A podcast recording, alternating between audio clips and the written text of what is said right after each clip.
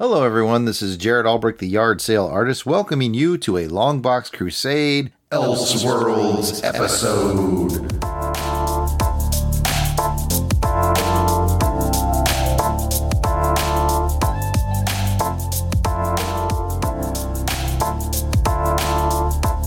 Is a Longbox Crusade Elseworlds, you might ask? Well, some of your favorite Longbox Crusade members have done some work over on some other podcast networks that you may or may not be familiar with. So, from time to time, we will grab a show from the past that one or all of us has done on one of those other networks, and we'll play it for you here. Whether it's a James Bond rookie agent show from On Her Majesty's Secret Podcast Network, or a Comics with Normies from White Rocket Entertainment Network or some other bit of alternate dimension craziness, we hope that you enjoyed this presentation of Longbox Crusade Elseworlds.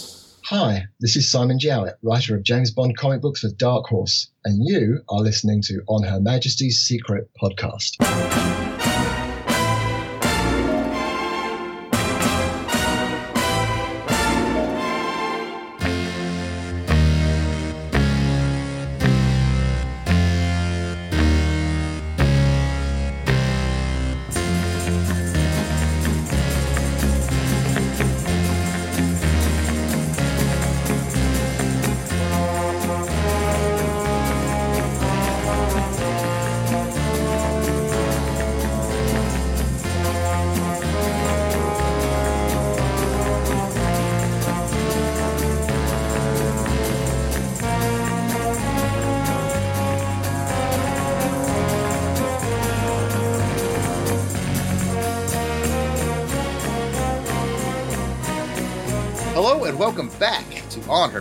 Secret podcast, brought to you by our fine Patreon sponsors and White Rocket Entertainment. I'm your host for this program, Jared Albrecht, the yard sale artist, aka Death Probe. Joining me as veteran Bondophile co-host, as always, is my brother Jason the Weasel Skull Albrecht. Welcome back to the show, Jason. I'd like to point out that I'm now Sir Jason because I have no earlobes. Ah, he's going, going for a title. Jason, as a new segment to our show, just a quick check in. Since we last recorded You Only Live Twice, I'll remember the order in which these movies come out in a second. Since then, what's the most Bond thing that you've done? Ooh, not too much Bond action on the old Albrecht household front here. I don't think James Bond ever had to punch that clock nine to five, but that's about all I've been doing. I will say though that we're preparing to take a trip to San Francisco next month, and I want to go to the Golden Gate Bridge this time. And I purchased my Zorin Industries T-shirt for the occasion. So. Nice. So I guess, yeah, that was the most Bondian thing that's happened to me. My Zorin Industries T-shirt came in the mail. Exciting life I'm leading out here. No, I'm jealous of that. I'm, I'm probably going to have to go find a Zorin Industries shirt. And at some point, Delvin and Pat are going to find out what that means. So that'll be Gonna fun say- for everyone. I don't know. I don't know what you guys are talking about. that'll be Me fun. neither. Conversation of two going on here. Jason, you should definitely wear that shirt next time you go riding horses because you're happiest in the saddle. That's right. Woo! Jason and I are having a fun show. Jason, do you have any questions for me? Hmm. Nudge, nudge, wink, wink. What Bondian things might you have done, Jared? Ah, what Bondian things might I have done? Well, I'm glad you asked, Jason. A couple weeks ago, I attended the first ever SpyCon in Atlanta. I'm really hoping that convention catches on. It was a lot of fun. Guests of honor were Trina Parks, who played Thumper in Diamonds Are Forever, and Miss Lana Wood. Who played Plenty O'Toole? That was a lot of fun. I got to go have dinner with those ladies. And Was she really named after her father? uh, I'll never tell. what I told our founder and friend Van Plexico about it, he asked me if I threw her into the pool. And I, of course, told him I didn't know there was a pool down there. Another conversation for two. Jason and I are having fun. As long Yeah, as it's there's no always poke fun, in that but- pool. Soon, There's a guys. wing. Soon. This uh, this movie will be next. Diamonds Are Forever will be next. But I ended up spending a good portion of time getting to know Miss Lana Wood. She's very amazing. She actually commissioned me to do an art drawing for her for some publicity banners that she's having made. So I got to draw the lovely Lana Wood. So it was a huge Bond experience for me. So I'm glad you asked, Jason. Thanks for letting me share. Oh, no problem. No problem. the I was just curious. I was wondering what you might have done. I'm glad you finally told us all about it. Yeah, I know. It's all news to you guys. You didn't know any of that before we recorded. All right. So this, this is the sixth, I believe, of an ongoing series on this channel called MI6 Rookie Agents. And on Rookie Agents, Jason and I are taking two friends in our lives who are not very familiar with the 007 series through the entire James Bond film series, one movie at a time, to get that newcomer's point of view. Uh, so let's welcome our rookie agents to the show. I want to know what the most Bondian thing that you've done lately is Delvin the Dark Web Williams. Okay, let's see. The most Bondian thing that I have done recently is for my birthday. I went to a casino. So I didn't have on a nice tuxedo though. It was just like an old navy sweatshirt. But you know what? In fairness, they smoke in there, and smoking is gross. And who wants a smoky tuxedo? Mm, That's true. I didn't want that, and I did not play Chemin de Fer. Oh, I was going to ask if you got to say Banco. I always want to say Banco. Instead, I played a version of poker called Pai Gow. And I, I did see a straight flush, which meant that I went home with a, a lot more money than I uh, came there with. So Oh, you, And- and- you, you- that is Bondian, man. It- but right in, in, some bacon. in revenge for it, like the weather has shifted 18 different times from going down like near the mountains and coming back up. So I got a cold. So I'm pretty sure somebody poisoned me. Ah, that's Bondian as well. Yes. Ah. Yes. And just so you know, you said you wore an Old Navy jacket. And now Jason's going to tell you why that's still Bondian. Okay, I'll tell What? you why. Okay, well, yeah. All Go right, uh, tell, tell him why. all right, Jason. Don't keep it a what- secret from what, us. What branch of service did James Bond get recruited into MI6 from? I think I, I think there's a difference between the British Navy and the old Navy. Okay, so maybe there is. that's man. Come on. You had to re. I, that's a that's a long reach to get get to make like- those connections. like, was was Lazenby ever in one of those Old Navy commercials? he uh. might have been, man. oh, enough of our shenanigans. I got to find out what the most Bondian thing that our friend Pat DJ Christados has done since last recording. Welcome back to the show, Pat. What's been up? Oh, not too much here happening. So I would have to say the most Bondian thing I've done lately, and that would be just the other day, is I was out in the beautiful snow in April. As it was coming down, I was skiing down the roads of this Wisconsin land, just having fun, letting the wind blow between my hair. Were you skiing in a car? Um, somewhat of a car, yes. Oh, you got a snowmobile? Uh, yes, I would say it. Well, you could call it. Is the vehicle was moving Is it a, in the snow. is it a riding lawnmower? Help us out here. No, it was my vehicle. Yes, yes, Oh, my all car in these uh, wintry weather lands There here. you go. Just like Bond in the movie we're about to talk about. Yeah. Do you know how Christmas trees are grown? It's from the movie. I don't know if you remember. Yeah, I know. I caught that. I caught that song in the movie. Well, awesome, awesome, awesome. I'm glad we all did Bondian things. And uh, Pat, I love, I truly most look forward to yours because you have to do Bondian things in Wisconsin, and somehow I feel like that's one of the hardest places to do Bondian things. It is. and I live in Alabama, so that's saying something. That's like a foreign country. Yeah, but hey, he, he went out and hit the slopes on his drive to Yep. work. I suspect. I did. Oh, well, anyway, folks, we're planning on releasing this show monthly as a companion to the show that Van Allen Plexico and Alan Porter are doing. They're currently doing one 007 film per month as we build towards the release date of Bond 25 in hopefully 2019. I heard a rumor today that it got pushed back. But hey, that gives us more time to podcast, right? What did it get pushed back back to? I not, I'm not sure. I just saw something come across my chitter chat Twitter tweet that said, looks like Bond may get pushed back. I don't- Uh, Oh man, can't be pushing this back. Remember when they used to crank these out once a year? Yeah, they were yearly or at least every two years, and now it's just like I get told you guys, man. I read somewhere that The Rock is seriously going to release six movies between na- the last Bond movie and the next Bond movie. The Rock, Right. one guy, Can't- six. can't movies. stop the rock. Can't stop the rock. You can't stop. Oh, anyway, so we're doing this show to get that fresh look through the eyes of our newcomers. If you want a more in-depth and academic look into the James Bond film series, complete with a host that has an actual British accent, definitely stay tuned to and subscribe to on Her Majesty's Secret Podcast. You'll get Van and Alan show. You'll get the show where Van, John Ringer, and I are doing the World Cup of James Bond. We've had a lot of fun interviews lately. More to come. We've just got a lot of stuff planned. So make sure you're hooked up to on Her Majesty's Secret Podcast. It's your channel for 360 degrees of Bond. But let's get right to our film today. Today on Her Majesty's Secret Service. But before we get our mission brief from Agent Jason, he's going to jump right into the action with no parachute in a segment. Oh. in a segment called What Makes You Say That? I'm now aiming precisely at your groin, says speak or forever hold your peace.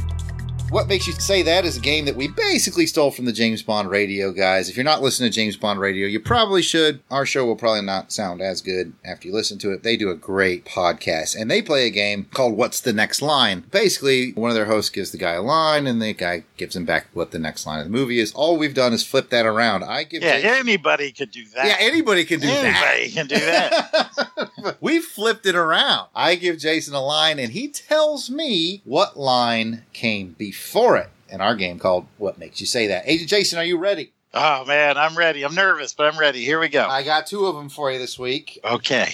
I think they're both kind of equal difficulty. I think one's a little easier than the other, so we'll lead with that. All right? That line was not in the movie. Trick question. Wins this round. Well done. yes. All right, here we go. And I'll try to do it in voice, but uh, here we go.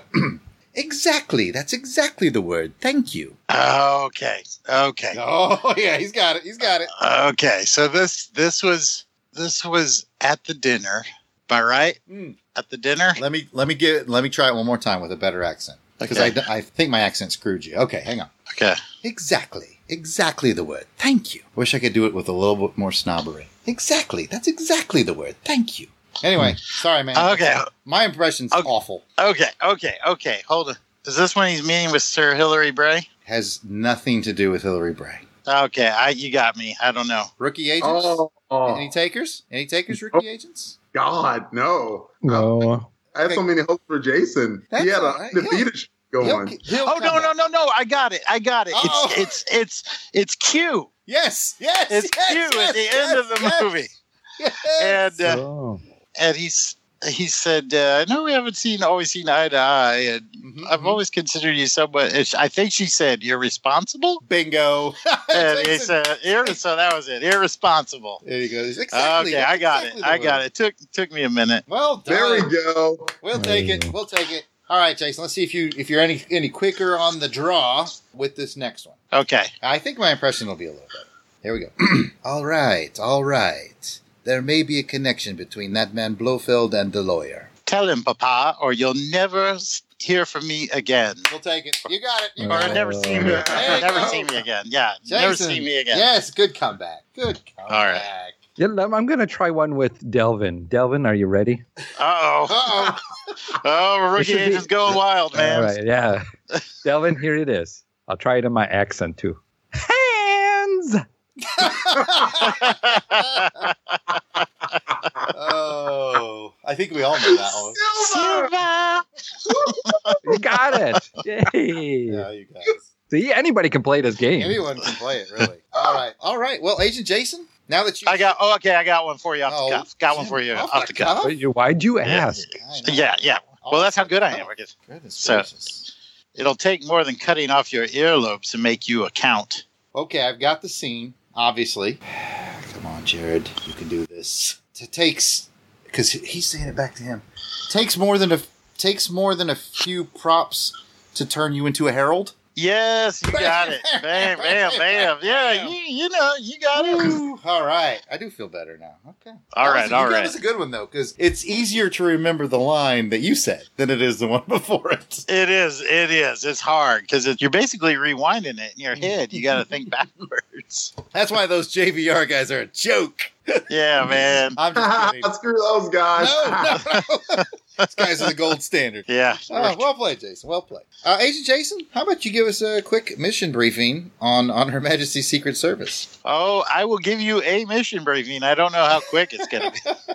But Jason sent me that, and I was like, hmm, eight paragraphs. This is going to be it. Well, this was tough, guys, because it's uh, That's what he I've- tells us this- this every week. But you only live twice. You can really kind of bottle that up into some key scenes, and this happens, and this happens, and this happens. And you can really bundle some things together. But this one, I mean, some of these scenes are really key and they lead to the next one. It's almost like this one has a, a story and character development and stuff. But I, I think I can get this into under three minutes at least. All right, make it hot. All right, here we go. Make them hear it, make them feel it, make them believe it. Avalanche of action. Bigger, better, different. It's got to be when he's around.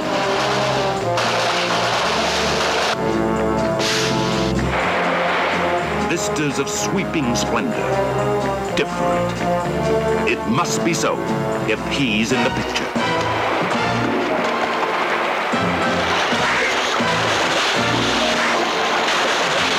Fabulous beauties, all of them dolls, every one different. They've got to be when he's around. My name's Bond. James Bond.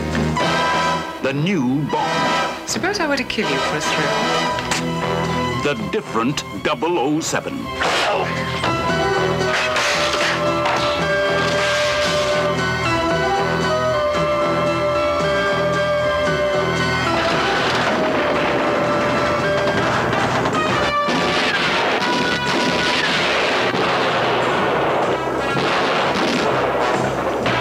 George Lazenby. The different Bond from the same stable. Diana Rigg as the Contessa, the different Bond woman. This one's got class and style.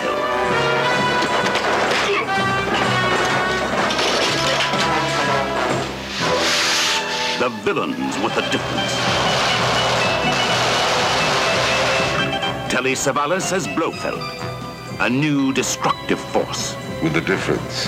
If my demands are not met, I shall proceed with the systematic extinction of whole species of cereals and livestock all over the world.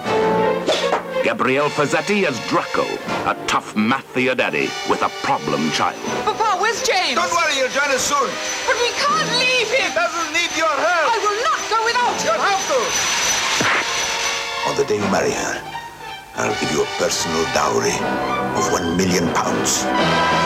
Oh, oh. 007 times more exciting than your wildest dreams.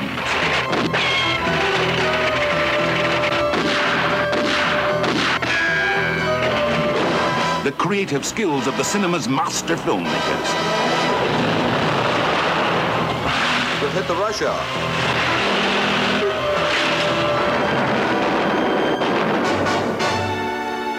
If you think you know your Bond, think again. This one's different.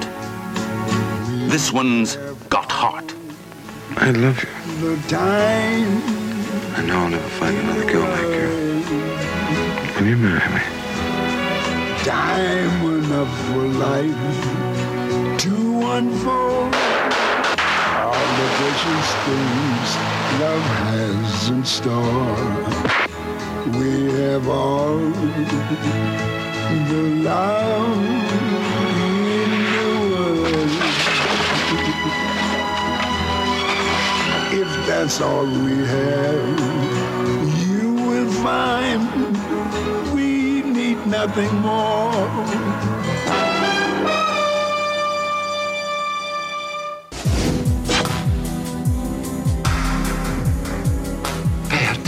007.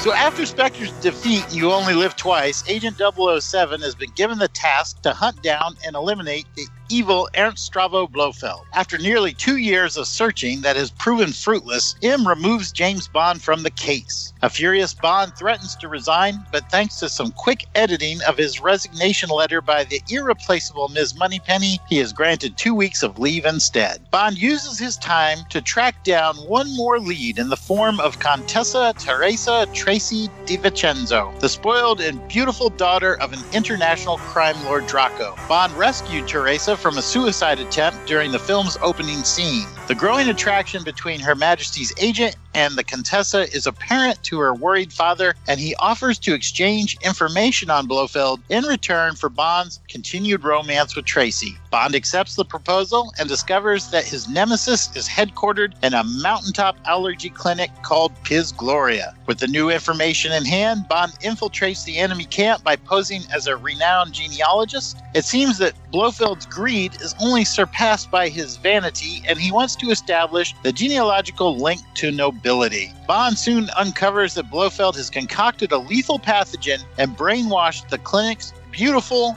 all female patients to unleash the deadly virus around the world on his command. 007, however, is captured when the quick witted Blofeld notices some inconsistencies. Inconsistencies like the fact that Bond is shagging all of the women in the clinic. In a desperate escape attempt that involves a thrilling ski chase, Bond manages to elude Blofeld and the soldiers. When he gets to the tiny town at the foot of the mountain, however, all seems lost until he is rescued by none other than Tracy. A bone jarring car chase through a demolition derby later, Bond and Tracy find temporary refuge in a barn where 007 finally confesses his love for the Contessa and proposes marriage. Their respite is short lived, however, when Blofeld and his men latch onto their trail and literally bring the mountain down on their heads by causing an avalanche. While Bond manages to barely escape, he can only watch helplessly as his dastardly enemy absconds with his new fiancée. When M refuses to take any action against Blofeld and Piz Gloria, Bond reaches out to Draco and his men. Together, they mount a devastating attack on the clinic, rescue Tracy, and destroy Blofeld's lair and capability to release the pathogen. Bond chases Blofeld in a thrilling toboggan chase, and although he'll probably be in a neck brace for a while, the evil criminal mastermind once again manages to elude capture. The scene's finale ends with the marriage of James and Teresa Bond. As Bond and Teresa drive away, they are suddenly ambushed by Blofeld and his crew in a drive by shooting. Bond is shocked to discover that Tracy is dead, killed by a bullet to the forehead. As the despondent agent cradles his lost love, he tells the arriving police officer that they have all the time in the world. Ba-da-ba-da! On Her Majesty's Secret Service was the first and only time that George Lazenby portrayed the role of James Bond and was the directorial debut of Peter Hunt. The film had mixed critical and financial success. Over time, however, many 007 fans have shown increased love for this movie, and it ranks near the top of the list in many of their minds and hearts. The cast included George Lazenby as James Bond, Diana Rigg as Tracy, Telly Savalas as Blofeld, Gabrielle Ferzetti as Draco, Ilse Steppat as Irma Bunt, Lois Maxwell as Moneypenny, George Baker as Sir Hilary Bray, Bernard Lee as M, and Desmond Llewellyn as Q. Back to you, Jared. Well done, Jason. Thank you for that. Now, let's find out what our rookie agents thought about this one in a segment we call Declassified.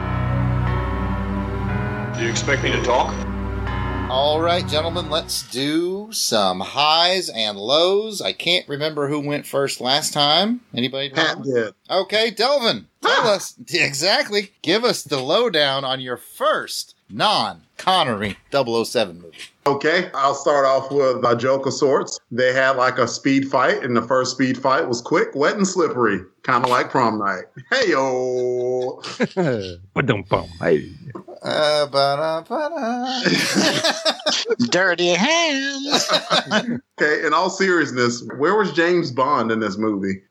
I'm, I'm kidding. I'm just a new guy who's confusing. And Why does he have an Australian accent? Let's see. In, in all seriousness, I thought uh, the starting off there was a very good first action sequence. It definitely made me want to know right away who was this girl that Bond was after. And I would love actually. It, it kind of s- seemed like we started in the middle of things. Is there any backstory as to why Bond was pursuing Tracy? I honestly don't know. I don't think I've ever read that book. That's one of the few books I haven't read, and if I had, it was so long ago I forgot. I, Jason, I don't know if you've got anything on that. I read the book a long time ago, and if I remember right, the impression I get is that he wasn't really pursuing her originally. If you remember, she came speeding up behind him and past him. Mhm. And so I think he was just curious, and then he saw the car. And so it was really just curiosity that made him stop. And I can kind of see why M fired him from this job. You know, it's like, he's kind of got ADD on this case. You know, it's like, Well, you know, he's not in this casino. Blofeld's not here. He's not at this bottle of this martini, bottom of this martini either. Maybe this next martini, I'll find him down here. maybe he's by the hot chick over on the beach. Yeah, maybe I'll go look maybe he's there. down there on the, the half naked chick down on the beach. Let's go check that out. You know, but yeah, I, I, I jest, but I think that, that that's why he was just curious. Okay.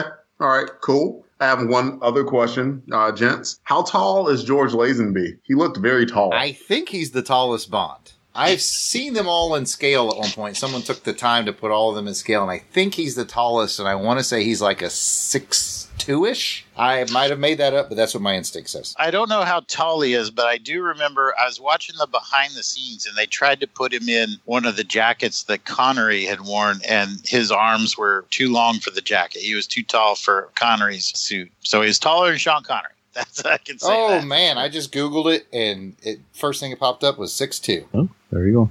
Nice. Okay. Six two. Got it. He looked taller. Maybe it's because he's so slim. But yeah, he just presented very tall. Let's see. I thought Tracy had an interesting line. She says, "Those who want to stay alive, play it safe." It's like, oh, she definitely. She Well, was. please stay alive, at least for tonight. yeah, she I was. play this game all day. she was definitely enigmatic. She was intriguing from the start, and that was something that was was interesting. It seems like sometimes some of the Bond girls can be one note, and she absolutely was not. Let's see. Allow me one second to become a uh, mixed martial arts bro. During the fight, Bond totally needs to work on his armbar form, bro. He's not going to break an arm doing that. this amateur hour. Okay, back. but I do actually have one more joke. I pictured that the guy that was attacking Bond was kind of an agent too, and I called him James Brown. just, just figured I would throw that out there. Uh, jump back. Oh, I hit myself. Draco was oof, like a dad from like the 40s or something. She needs a man to dominate her. Like what? What? You're ta- you're talking about your daughter? Like, It was a different time. Yeah, it was it was a different time because like wow, like I, I'm pretty sure I would not want to hear like my brother say that about any of my nieces. Just a, a weird one. But in any event, it was kind of cool that Bond wasn't interested, but then that carrot of Blofeld was thrown out there, and so it kind of became like a mission thing again. And he was like, okay, now I'm interested. So very good start to the movie. Anything else? Oh, the whole scene where James went back to the office. And it seemed like for whatever reason, M was pretty cold, or I shouldn't say for whatever reason, because I get the feeling that Bond tests M's patience a lot, even though he gets the job done. And so he pulled him off of Bedlam, and James was like, no, okay, I'm going to resign. But it was an awesome, awesome swerve by Moneypenny to do what she did. Yeah. So once again, just in those brief scenes, you know, they showed a lot. They showed how M was the guy in charge,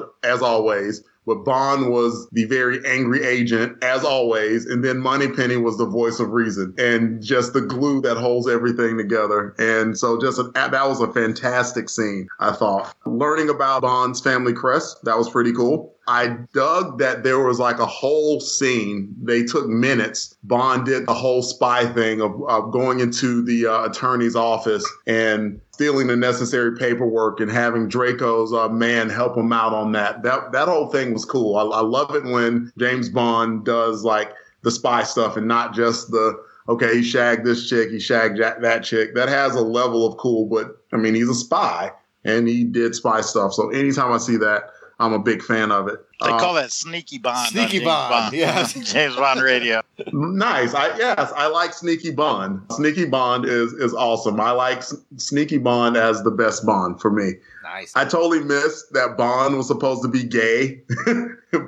Playing, even though like um, one of the girls kind of gave that hint, I can't remember. It was at the end of one scene. Of course, I know what he's allergic to. Right. But Sir Hilary, I don't think you like girls. Normally, I don't, but you're not. oh like my him. god. We'll do the And- whole scene if you let. Yeah. Yeah, and, but, and, but him Call using me. that same him using that same line, he came across as such a bro. Like, oh, come on, Bond, at least give a different line, man. Come on. you stick, you Well- stick with what works. well, yeah, like with that uh, with that second girl, he was like he almost screwed it up because he he he said the exact same line and she didn't say the the first line. You know, Mm. It- it- but, So- but I, I part gave Bond credit, but like, dear God, Viagra wasn't invented then, brother. Like, really? a girl, a girl an hour? That's how you're gonna you're gonna roll? Like, eh, okay, whatever. This this is a movie. I thought that Blofeld's plan was really good. It's also nice to have a villain that has a very dastardly, insidious plan that you have to stop. Blofeld definitely was teased many years later with Austin Powers. He had just an inexplicably bad idea of leaving Bond in the gear room. Like, dude, you were he'd been really smart, mastermind, figured out it was James Bond. Okay, I thought he's like, yeah, we're gonna bring we're gonna bring him to this different room. I thought he was gonna take him to like a, a, a prison with with like no windows. Like, Yeah, I would have was just thinking thrown him too, off yeah. that mountain. Just thrown him off the mountain. That's all he had to do. there there were a ton of good ideas. Like, I mean, if you guys remember the show Animaniacs, good idea, bad idea. This was a bad idea. It- just really bad. I am 11 years out of the military, not in great shape, and I could have escaped that damn room. It's like, I mean, Bond didn't even stop for literally a second. Like, oh God, I'm so trapped. What I'm gonna do is like, nope. This is this is the key. Time to get to work. Yeah. See ya. Goodbye, everybody. Now that I am a world-renowned spy, left completely alone, In a prison with three walls. let, let's see what I'm gonna do. I can literally see outside from where I'm staying. Like, wow. It- he did not think that one through. the escape scene, I thought that um Bond at one point was skiing on one ski. I thought that was baller. Like, good God. The strength it would take to pull that off would, would be insane. That was really cool. Tracy came out of nowhere with an awesome save. I'm just about to wrap up. While you're thinking, Pat, when you were skiing on your way to work, did you go one ski or? Um, it was actually I, I stayed with the two. Okay. Yeah, yeah, Smart man, smart man. Like, there's no need to brag like that. yeah. yeah. Safety Yeah, I can- first. Yes. He was carrying his assault rifle. I thought that the chase scene was super long. Like, wow. They could have. I think if this were a movie made today, that scene would have been shortened by a good 15 minutes. It was just, it kind of drug a little bit. Let's see. It was still Are you- more. It was still more exciting than watching the fight underwater. The water? Yes. Oh, shut up, Pat. are, are you talking about you talking about the ski chase scene or the car car chase scene? I'm talking about the entirety of the chase Yeah. scene. Like, once they saw that Bond escaped, then they're like, okay, we have to get him. Like, from that point until the end of the chase Oh, scene, okay. God, Okay. they were That- tenacious, man. They they were. That's what I thought it was funny. It's like, well, the funniest part I thought about that, and I'm sorry to interrupt, but since we're on the scene, he does the ski chase, he gets away. He does the car chase, he gets away. He, they spend the night in the barn, and Blofeld has been after him like all night. How pissed was he when he got? He's like, somebody kill that mother. yeah, yeah, they like had to I've look been all after night his for- ass all night. Or like I often envision that everybody went to bed, and then Blofeld had like an alarm that went off, and he's like, "All right, boys, he's in the barn. Unless it's- we, we've all gotten our eight hours. Go get him." Well, you guys, you guys mentioned that, and then I mean, okay, yep, he's downhill from us. Hey, avalanche is a good idea. Great idea. Okay, not great idea. They, they got Tracy, but then they're like, oh yeah, Bond. I'm pretty sure he's dead. Yeah. And why did he send the three guys ahead? He's like, you three, go ahead. Shot the See you later. I'm going to cut some overhead at the same time. exactly. It was- I'll make sure to send you next of kin some Godiva chocolates. they, Um, they are delicious. Yeah, it, it was like Bond's decision. I mean, as soon as M was like, nope, he was like, yeah, okay. and went immediately to Draco. And I tell you what, it's a good thing that they established that he was kind of a you know, on both sides of the law because what they did was like completely against the Geneva Convention. or, or, or any laws of war or anything. Like, holy crap, that was illegal. Check with the Red Cross. Check with Geneva. Just like, wow. Um, and Enough of your nonsense. I have passengers. They're tired of your nonsense. Oh my. at the end, like during the wedding, it was very cool tip of the cap to Moneypenny because even before Bond threw the hat, Moneypenny was not happy. Like, oh wow, she is definitely emotional about this. And then the ending, of course, already covered. The ending was like, oh man, that was very nice touch. So likes, I mean, there was a ton of action. I mean, just tons of it. And I thought Lazenby really did look the part. You know, it, it- once you got over the initial shock of not seeing Connery, it's like, okay, yep, this guy's Bond. Let's go. And I thought that he he looked the part, very much so. I thought Tracy was a very good sidekick, and Blofeld was very hands on, which he hadn't been for uh, the last several movies. So it was kind of cool to see Blofeld out there. And my main dislike was that long chase scene. Not like any particular part of it, just that they kind of went a little bit long on it. But uh, overall, I really did enjoy the movie. Really did. Excellent. Quick question for you, and then I'm going to give the same question to Pat and let him roll with his. We've seen what most people consider the top three Bond helpers. We've seen Tiger Tanaka, we've seen Kerim Bey, and we've seen Draco. Which one's your favorite? Karambe, Karambe. Still a Karam Um, guy. Yeah, I would still say Kerim Bey because Kerim Bey he didn't have any uh, or ulterior motive. Draco did. okay. Pat, what do you think? Tiger, Karen, Draco. I'm gonna go with Kerim Bey again too because he was just seemed like a smooth guy. He was a Yeah, smooth he did. operator. Yeah, he's like, you know what? No need to Nothing. ask. Yep. Nothing's gonna. I'm not gonna worry about anything. Just let's go All right. back to the salt mines. The new, the new, the new agents. They like that Kerim Beys. All right. What else you got on on Her Majesty's Secret Service? Well, I do agree with a lot of what Delvin had said. Let's just start with Lazenby. Yeah, once I knew he was Bond, I'm like, okay, he's playing Bond, let's go. But I don't think he he doesn't have he didn't have that Connery swagger. Mm-hmm. You know, I, I just didn't get that vibe from him. You know, Connery he, he enters a room, you know, and when he's dealing with the ladies, he's he's got that swag about him when he was doing it. Not that Lazenby was bad at it, it's just something you had to get used to. But I just didn't see that in him through the rest of the two hour and a half movie. Just about, I got used to it. I do think would I mind seeing him again in a Bond? Yeah, I, I, I wouldn't mind it. I now that I've seen him, mm-hmm. it just he just didn't have that swagger to me. But with that, one thing I like going back to the the beginning is I like how they kind of brought in in the opening credits. I like how they brought in the other movies Oh, right, right, right. Because I'm like, well, is this a continuation of the other movies? Because then you know you see Honey and you see the different girls as they pass. You never see Connery at all, but you see just that progression of the movies that have gone through. I kind of like that, and then you see that later on too when Bond's starting to pack up his office. Right, right. That's a cool. You see all these, you see all these little nods and you know to the other movies as well too. I kind of like that as it was kind of all laced through, but not to kind of jump ahead. If that was done, and this is just a continuation off of You Only Live twice I think I know where this is going.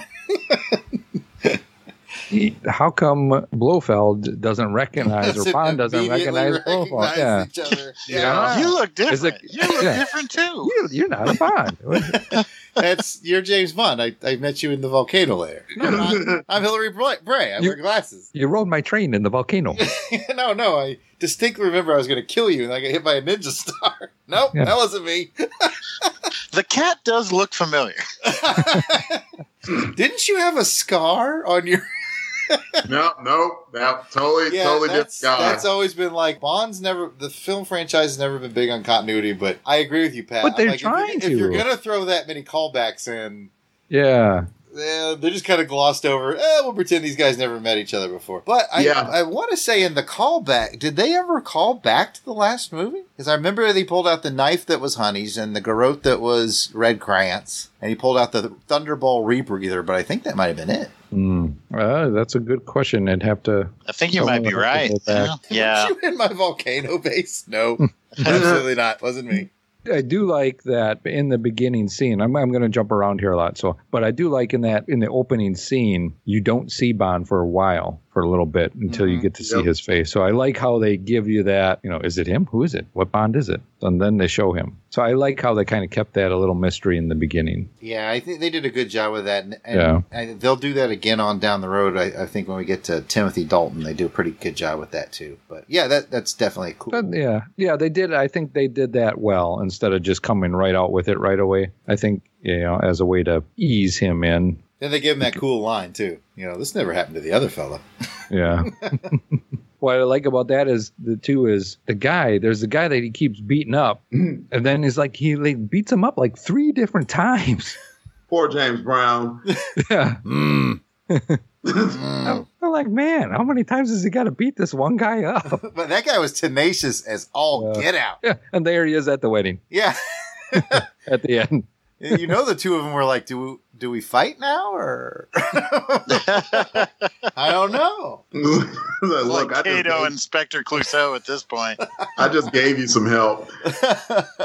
now, I, this, that's an interesting point you bring up, Pat. I almost feel bad asking this because I, I thought it was a different guy in the opening scene when they fought on the beach. I was under the impression that it was somebody trying to kidnap Draco's daughter that he rescued him for because that was they were trying to kill him. They were going to kill him. I was under the that- impression that they were like Draco's thugs getting Yeah, rid of a guy his- that got too close to To her. To her, but I don't know, Jason. That's the really way I was taking it because they dragged her. Yeah. I, but I'll side with you, Jason. I never connected who we will officially call James Brown. I never connected Because I think James I Brown think to the beach fight. because I think it was a different black guy that was on Draco's squad that fought him at the hotel in the hotel room, and Oh, then I later it in looked that like the locker same room. guy. I thought it was I think, the same I guy, think that guy was the same same. build. Yeah. Was Yeah. he the same? Because he never really killed them. He just knocked them out. hmm Yep. Yeah, I think that was the same guy. Because then later on, yeah, because that same guy went by and he was like eavesdropping at the door. Mm-hmm. And I was like, man, you just took a terrible ass whooping, man. Ease off on the eavesdropping. Go get some ice, you know? well, I, I don't see why they would hold a knife to Teresa's throat because he I put that knife to her throat, I don't and, and, remember and he was going to shoot Bond in the. Ah, you The make a thing. good point. You make a good Yeah. point. I'm not sure what's going on there. Where's Alan Porter when you need him? I don't know. I don't know. Now I got. Somebody out there, somebody out there, let us know if we're. Yeah, somebody help us out. But speaking of, just going back to the beginning there, the main theme. There was no th- music theme for this. Ah, yes, this was another John Barry original Okay. with no lyrics. Mhm. And now you've given me just you've pulled my cord. I just Okay. put this out there. that I think the Honor Majesty Secret Service soundtracks and score CD is the best Bond music. It's amazing. You could just jam out to that all the time. But you are right. There is no lyrics on that one. The lyrical song associated with this movie is "We Have All the Time in the World" by Louis Armstrong, which is a beautiful song. Oh, okay. I was just kind of wondering. I'm like listening to the music. I'm like, okay, I don't recognize anybody singing or. No, yeah, it's a straight up no lyrics jam by John Barry. Which brings me to go into with this movie, it kind of veered away from the normal formula that we saw with Goldfinger and uh, You Only Live Twice as they were building up. Mm-hmm, mm-hmm. It loses a lot of that. You don't see a lot of, we don't see gadgets. No. You know, No. What's Q's there like here? You know, he's complaining about something. Uh, I can't remember. The only I don't know. gadget they brought up was radioactive lint at the beginning. Yeah. Yeah. That's what it was. And that was it. And it's not even used. no, just mention. You know, it's and it's, just a lot of yeah, it's just a lot of fights, chasing, and that's it. I which swear, is with, with the banter between Q and Bond, like you, you'd think that he made some of those things radioactive on purpose. Swallow this pill, 007. uh, what the hell? oh, did anybody notice when Moneypenny went in the office what James did to her yes, gave her a kiss, and something else? and my gooster. Yeah, that's what I got written. I got Bond Goose's Money Penny. I'm like, We're whoa. back to the double O player. yeah, he's gonna. She's definitely getting added to player now. I can feel it. I, I, I'm I setting mean, hey, that I, up. there. I tell you what, I mean that's that's that's closer to being double O player than ever before. Yeah, with I was like, Moneypenny. I'm disappointed that at the wedding scene we didn't like. He throws the hat. and She's got the tears in her eyes, and then in comes Gary Moneypenny. Like, what's the deal with the hat? where he, he tries throwing the hat and all of a sudden he get Gary gets hit in the face with it. he, he rejects it like uh, Yeah, NBA like basketball swats it away. well, I was thinking that too. If it had been 008 on that mission, he'd go up to Piz Gloria and be a bunch of dudes up in there. hey, what's up, man? What's up? What's up, Know, uh, I'm, I'm getting my aller- allergies cured, dude. Me too, homie. Wah, wah. my, my, my gout is acting up. Do you want to see? No, no, I do not want to see. Oh, we hijacked from Pat again, but that was yeah, that's all right. The arms, the Bond's arms. Did you guys notice what the motto was? Um, Yes. Yeah, that will serve you well, I think, in trivia. I might. Okay. Read them all. Yeah, Good catch, though. Pretty sure that's in the trivia question. I can't remember. Jason probably knows better than me right now. But I think I put that in there just to see who was paying attention during that scene. So that's good. I know what it is. Yeah, I know what it Ooh, says. he's not spilling the beans now, is he? No, no, I'm not going to give it away now if that's going to be a question. I've learned a new secret Bond weapon, Delvin. I don't know if you caught it or at least a secret spy thing to do. I didn't. Go right ahead, sir. Pocket gloves. It's the new wave of the future. nice. Yes. Pocket yes. gloves. Because, you know, Oh, to escape that death trap, just Yeah, they just, come pocket right gloves. off. Those are those, those are the easiest to rip pockets I've ever seen. I know. I know. Any one of us, it would have taken like 15 minutes, lots of cursing. Ugh, Yeah. Son of a oh, I think I tore my. my hands are tired. Ow.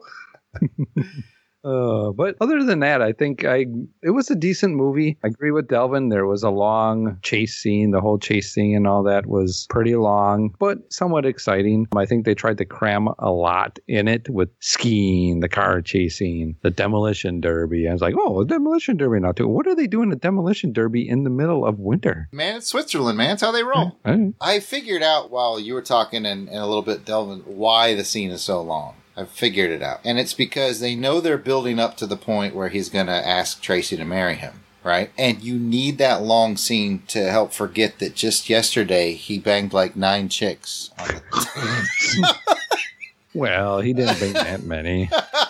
Close enough. It wasn't for lack of trying. You need that. sure. You need that scene to help you remember. Like it's a very tender love scene in the barn, but you might be like, "Wait, what were you doing yesterday?" I know when you got blocked by Irma, Irma Irma Bunt. And I'm I'm surprised. God, Like, that would have boy, that would have been the end of it for me. I'd be like, womp, womp, womp. I would have done it. Ar- I Irma would've should have been it. like, "Hey, I'll see you. I'll see you at eleven. Hey man, boots need love too. Other than that, smoke count. Smoke if you got them. There was about four smokes that he did. Bond did four smokes. Yeah, he, it's, he was smoking four times there. Four They- times. And did anybody notice the way that Telly Savalas holds a cigarette? Yeah, he's got that underhand. Yeah. I'm like, what's wrong with this guy? I think it's cool as hell, man. Yeah, once you you, you see it, you see him do it a couple. Times. You see him do it. I'm like, something's wrong with it. It doesn't look right. The more you see it, it's like, oh, and he uses it actor wise. He uses it as a prop very well in doing different things with it. I thought so. Very cool. Let's get into Double O Playa. Do that. Let's do it. So I got Tracy, multiple. Yeah. I'm gonna put Moneypenny down again on the list. Yeah. Got that. He was trying to make Delvin mad. close, Hey. but still no cigar." got Ruby, Ruby Bartlett. and I have oh I can't remember what the second From. Lancashire. What, what was her name? Ruby Bartlett. No, who's the second girl? Oh, I don't know that she necessarily really had a name. Yeah. Uh, but she, yeah, she was. They never, was- they never really got around to it. He asked her her name, and she's like, "I'll tell you, Oh, I'll tell you. myself in Yeah. the morning." Okay, I couldn't remember if she had mentioned her name in I the don't- I don't remember. the dinner area there, She but was, uh, she was pretty gal. yeah. So that's what I got for the ladies. He mentioned a time to the Asian gal. Yeah, ten o'clock. He Yeah. book- he, he booked her, but uh, we didn't get to see any of that. Yeah. Yeah, so that doesn't go on the list. Dude, that's Yeah. not that doesn't Well, count. back to work. That You have no be- idea how it's piling up. That's all I got. All right. It was an interesting movie. Yeah, I'm very interested to hear the opinions that you guys had, as this is the first non Connery. Just super quick from my point of view, I fall in the camp with most Bond fans. When I saw it when I was a kid, I was like, eh, it's not Bond. And then as I grow up and I appreciate the storyline a little better and the and the weight this this is the most pivotal Bond movie. This will be the most important thing in the Bond franchise. Uh, you won't get anything near this important until maybe License to Kill, and even then, it's. I think this is still the big one. So I appreciate the uh, newcomer's point of view. I can see that point of view from people that were watching this originally when it came out, or, you know, like you as you were watching it down the road. But, you know, because that's the bond you knew. Mm-hmm. You know, you didn't know any other bonds. Now I know how many other bonds there are. So it's like, oh, it's just another bond. Right. Yeah. You don't have to be like thinking this is it. You know, is this? Is, Yeah. Am I going to see six more movies with this guy? Like you've already got a roadmap. I see what you're saying. Yeah, I've- I already know that. Okay, this is this guy's one, and he's done. And then you have you know the next guy, and then another guy, and then and, you know a couple other guys or whatever. We know what's going to happen. But for those people that didn't know, I can see where there'd be some. You know, I'm not sure about this little. Yeah. Plus, it ends on such a downer. You know. Yeah, And then, that's they, true and then too. they had the balls to do what up, what up. yeah, that is true. And it was like I was I was all into the singing. and all of a sudden, wow, the- you got he got married.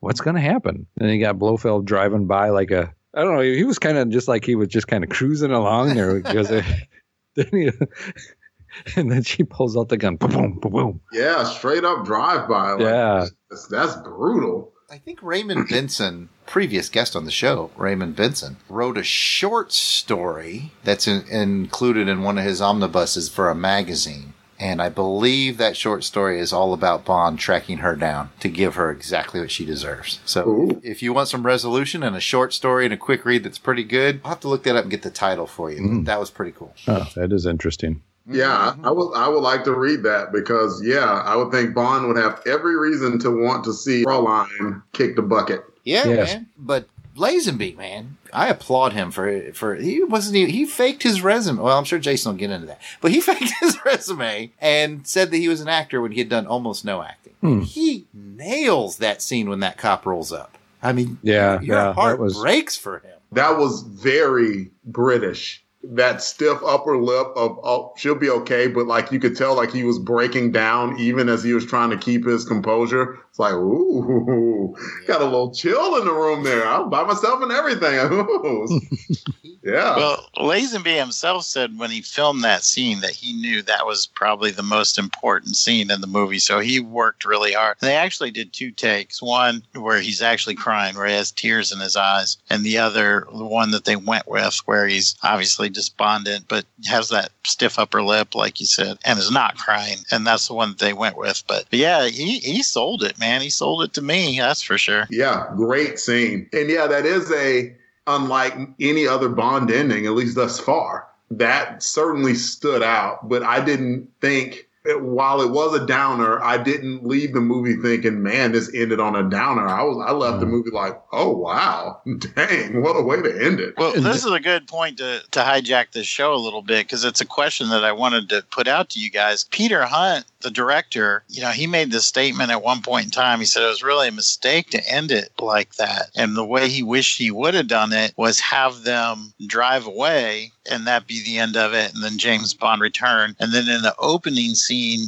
of the next movie, have the murder of Teresa and the movie be more like License to Kill, which I know doesn't mean anything to you guys, but more the revenge plot type of thing. And I wonder if that would have been how that would have turned out. I don't know what your guys' thoughts are. If you found the ending jarring and agree with Peter Hunt that he should have waited till the next movie to finish off Tracy, or or if you liked it the way it was. Go ahead, Pat. I guess I didn't really find it too jarring just because in watching it that the Bond formula wasn't totally all there. So I was already thrown off with that. And so I just went, well, I'm just going to go with it. So at the end, I didn't find it too jarring because it's like, oh, he's driving away with, he's not, it's not the old, the old other Bond where he's gonna, you know, slip in a boat and they're floating away with another lady and they're off to whatever. You know, he, you, they don't leave you like that. They just leave you with two people driving away on a off to their honeymoon with nothing really going on in the car. But I think that would have been a better way to go. Would be to have that as the beginning of the next movie.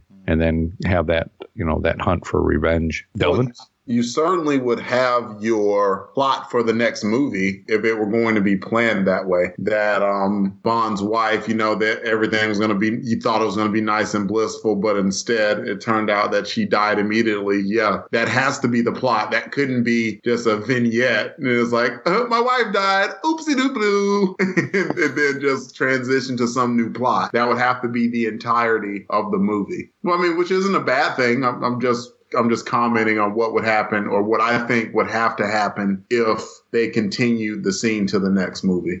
I like it the way it is. You like it the way it is? Yeah, I, I think if I was around, was a 69? If I was around in 1969, I might not have agreed. I might have been like, what the hell is this? You know, because it was so different. But, you know, with the context that I have, I just think this is a great movie. And I wouldn't trade that scene at the end that we just talked about, his performance in that final scene for the world. I think he nailed it. Oh no, I'm saying the performance is great. Uh, I Yeah, think you'd still use that it at the kickoff of the next movie. Yeah, sure. Either either way, I yeah, I think his performance was was great. And maybe, like you said, us not knowing a little bit more of the other movies down the road, so I can see that point. Well, Jason, what other thoughts do you have on this film? Well, this is definitely one of the Bond films that I think is going to stir up the most discussion. This is obviously Lazenby's one and done Bond movie, which, if circumstances had gone in another way, might not have been the case. I remember as a kid, I didn't like this one as much when I was a kid because it does drive away from that Bond formula where Bond wins at the end. It had a new Bond in it. And I think at the time it was a brave attempt. It was a lot of change for Bond fans in what do we say it was 69? Mm-hmm. if you look at the numbers, I mean the Bond, the movie did okay, but internationally it was the worst of all the Bond movies. Going back even to Doctor No, Doctor No pulled in more money internationally, and in the U.S. it was even even worse. So I think that that caused the producers to panic a little bit, and I don't think we got everything that we could have gotten from the Bond series. I wonder. I this is like the you know alternate history. If you could go back in time, and mm-hmm. Lazenby has more than one film to portray James Bond. Would they go more towards that longer storyline where you have Bond really now personally invested in going and hunting down Spectre and Blofeld and just, you know, using that license to kill with great vigor and intensity, you know? And I kind of think that's where they were trying to go with the Daniel Craig series in a way hmm. to set up this big story arc, you know, where it ends up with, I'm the author of all your pain. And you're like, nah, I think that's Sam Mendes been the author of this pain. it's, it's, a, it's a good try. But, but I just, I just, I just wonder. And I think that's part of the, one of the reasons, and maybe I'm not fair to Diamonds Are Forever. And I'm sorry to bring that in now because I know the rookies haven't seen it. Diamonds Are Forever to me seem like a cowardly retreat. Almost. is, it is a play it safe film. It is a play Yeah. it safe film. But now you're ruining it. And, It's still uh, good. It's a great. It, it, it's a great film. I mean, it, you're it's putting thoughts film. in my head. I'm sorry. I'm sorry, but I think fans will know what I'm talking about. It's a play it safe film. It's like get back to the formula. Get back to the formula as quick as you can. You know, in a way, there's nothing wrong with that. But I just wonder. I wonder how much different this film series would have been if they would have continued this, continued this storyline. And if you remember, going back to "You Only Live Twice," they were supposed to film on Her Majesty's Secret Service then, so it would have been Connery in this role. And I wonder too. So that's another little piece of alternate history. I wonder how Connery would have done. And when I think about that. I give George Lazenby even a little bit more credit because I'm like, I really can't see anybody but Lazenby doing this role at this point in time. I'm going to hijack from you for just a second, Jason. Yeah, please do. Please I, do. I'm kind of all over the map here, but I, I, I just have a your- lot of thoughts. Collect your thoughts. Um, I threw a Twitter poll out this week, and the question was if you had to recast Lazenby in On Her Majesty's Secret Service with one of the 007 actors, and Connery was still an adamant no, who would you use? And Timothy Dalton won big time. I'd go with Daniel Craig. And I would Dan- go with Daniel, Daniel Craig came in second. Timothy Dalton carried 46% of the vote. And we got almost 100 people to vote, by the way. It was a big topic. Daniel Craig came in at 23, then Roger, Sir Roger at 17, and then Pierce Brosnan at 14. And I don't disagree. I think Timothy Dalton would have been just right for this. But the, the rookie agents can weigh in on that same question once we burn down the line. So I read something, gentlemen, and I don't know, one of the maybe it was IMDb. They said that for this movie, Timothy Dalton was considered for the movie, but felt that he was too young because he was 22 years old. So they went with someone with a little more experience, even though Lazenby was the youngest person to ever play James Bond. Yeah, uh, Dalton has been on their radar for a surprisingly long time. But yeah, good good catch there, Dalton. They started kind of coveting Dalton when he was in his early twenties. You're absolutely right. Yeah, and Pierce Brosnan even they were looking at him back when when Dalton stepped on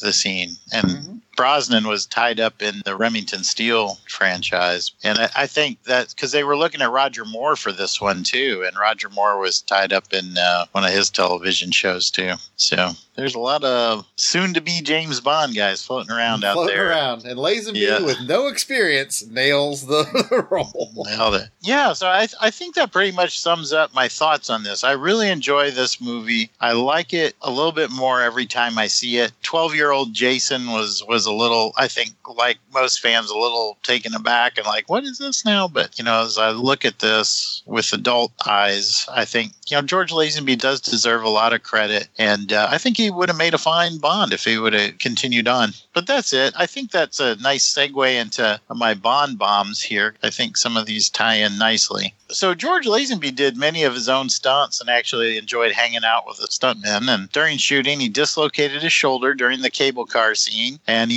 injured his ankles because when they were jumping out of the helicopter on the assault on Piz Gloria, it was really hard to judge the distance because of all the snow. So people were falling like 20 feet out. You probably saw the one dude like head dive out of the helicopter. That scene.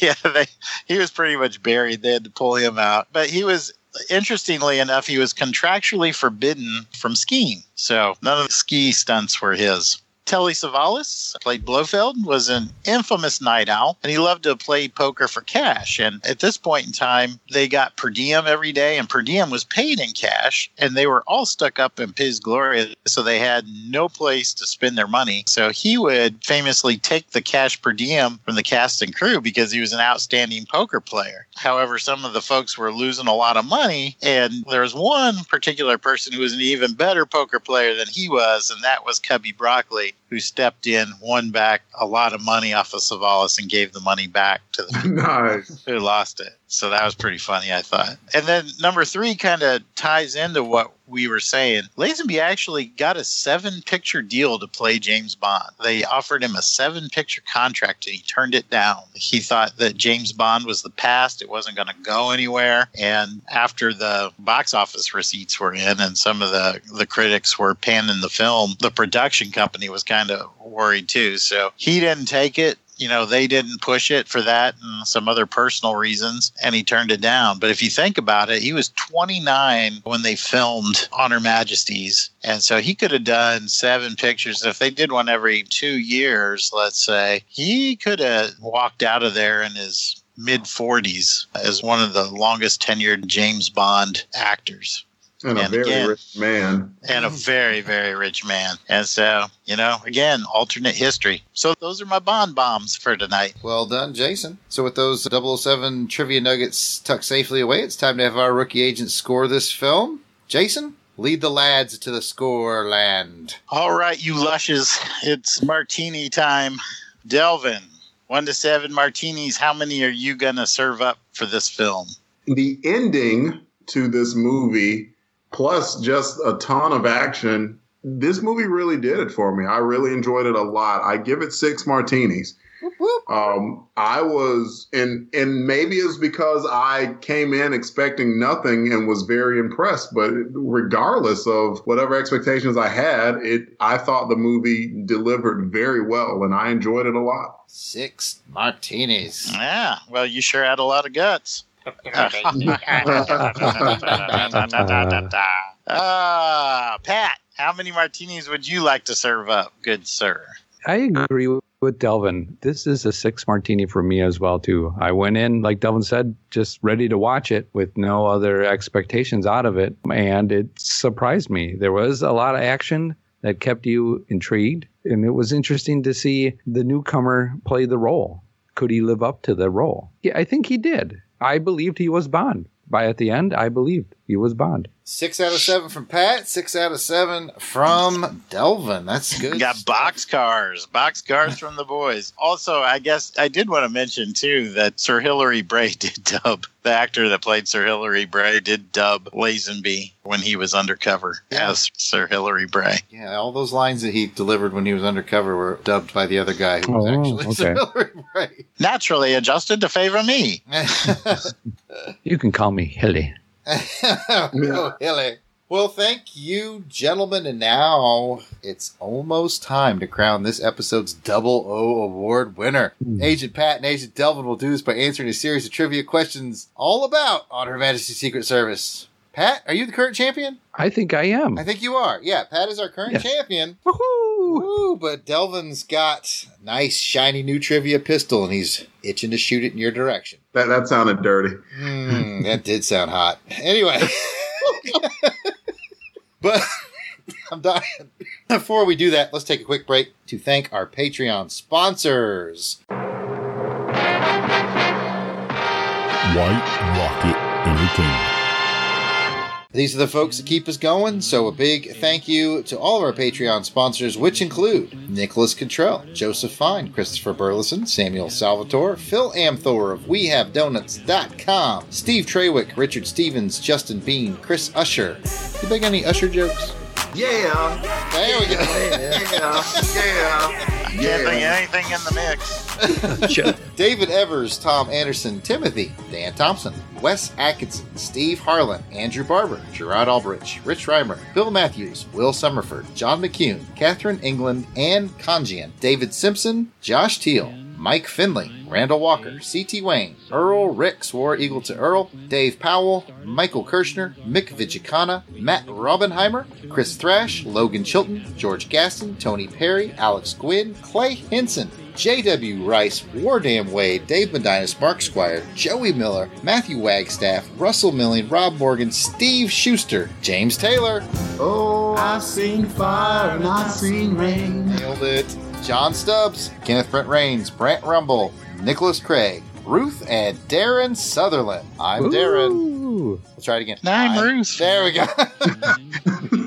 uh, Delvin's brother Patrick Williams, plus our one time and anonymous donors. If we missed anybody, please let us know and we'll get that updated. We try to update that as often as possible. But if you have joined the Patreon and I didn't read your name, then shame on me. Please let us know. We'll give you some contact information at the end of the show. I want to get that right. There's some new names on there. There Yeah. are some new oh, names. thank the you. family has grown, and I've seen a couple new names that have grown from this part. Because you know we've got you know with the White Rocket, we've got this James Bond show, and we've got the White Rocket Entertainment General show. Uh, sort of the hodgepodge potpourri, if you will. A lot of our Patreons come from Van Plexico and John Ringer's Auburn University uh, sports podcast called the AU Wishbone. But I'm seeing more and more names pop up from uh, some of our 007 folks. So I, I like seeing that. Yeah, very cool. Thank yeah, you. yeah, thanks everybody. And if you'd like to help keep gas in our little Nelly helicopter, you too can help sponsor the show over at patreon.com. Just search the keyword Plexico, P L E X I C O, and you can give as little as a dollar a month, and, and uh, that'll help get Jason that elective surgery to make him look Japanese.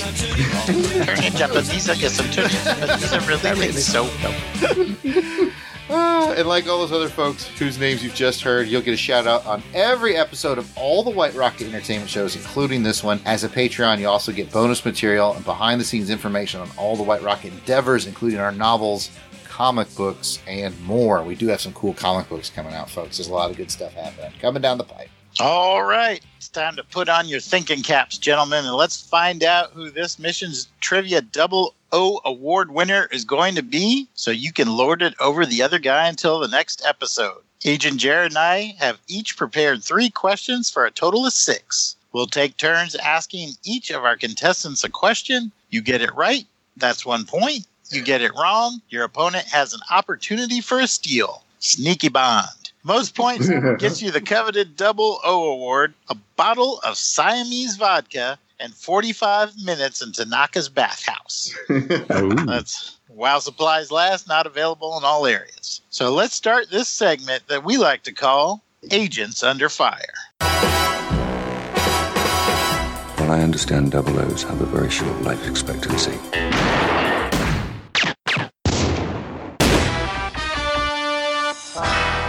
Right, all right, all right, boys. Let's get fired up. Pat, you are our current champion. So, do you want to go first or second? I will go first. You'll go first. Delvin, Yeah. we'll put the ball in your court. Who do you want to read your questions, Jason or me? Jason. All right, Pat, I'm asking you the first question out of the box. Jason, you'll have Delvin right after me. All right. All right, Pat. Ah. There we go. You ready for your easy round? Yes. What name does Bond use when undercover infiltrating Blofeld's lair? Ooh, that's that is a tough one though for me. Bofeld's there. Oh, uh, uh, Hillary. Yes, yes. Yeah, well, I don't know. I was just totally. Don't make it harder than it is. The Yeah, easy round. Hold Hilly. Well done, Pat. All right, Delvin. It's time to return fire here. What Do what I can. title? All right, so here it comes. What title did Tracy have? Crap. Really? Jeez. Uh, that is an easy question, and I'm gonna freaking blow it. Oh my goodness. Um, Breathe deep. Take your time. Ask Miranda. Miranda, Miranda's in New York City, sir. So she is New not York City. get a rope. Get a rope. Um, Yeah, you You want to phone a friend? Uh, no friends to phone. Uh, so I'll say phone me. Contessa. What was that? Contessa. Pow, You're pow, right. pow, You got it. Nice job. Nice save.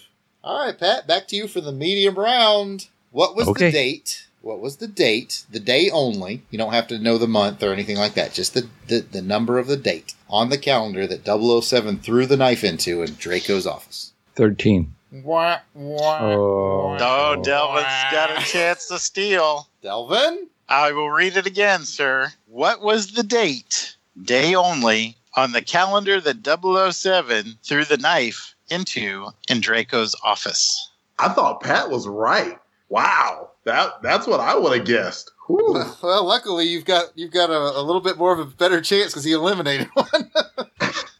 We know 13 is wrong. Holy cow. Um, fifteen. Oh, my goodness. you bracketed the target, gentlemen. It was the 14th. See. Oh. But today is the 13th. I'm superstitious. There you go. Oh, that's yeah. That's why I was. yeah.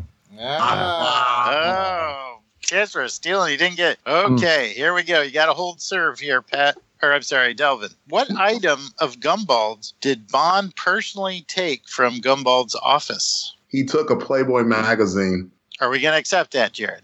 I'm going to say yes. Okay, all right, okay. Yeah, because Jared corrected me because all these years I thought he took the magazine too, but he only took the center. He just took the centerfold. Just the centerfold. Okay.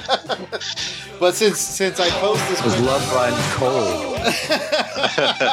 I posed the Memory same questions just- to uh, to Jason earlier this week to I kind of do that sort of to test their difficulty, and and Jason said the same thing, and I, I said I, I'll I'll allow it, so I got to allow it for Delvin. That's that's perfectly fine. Yes.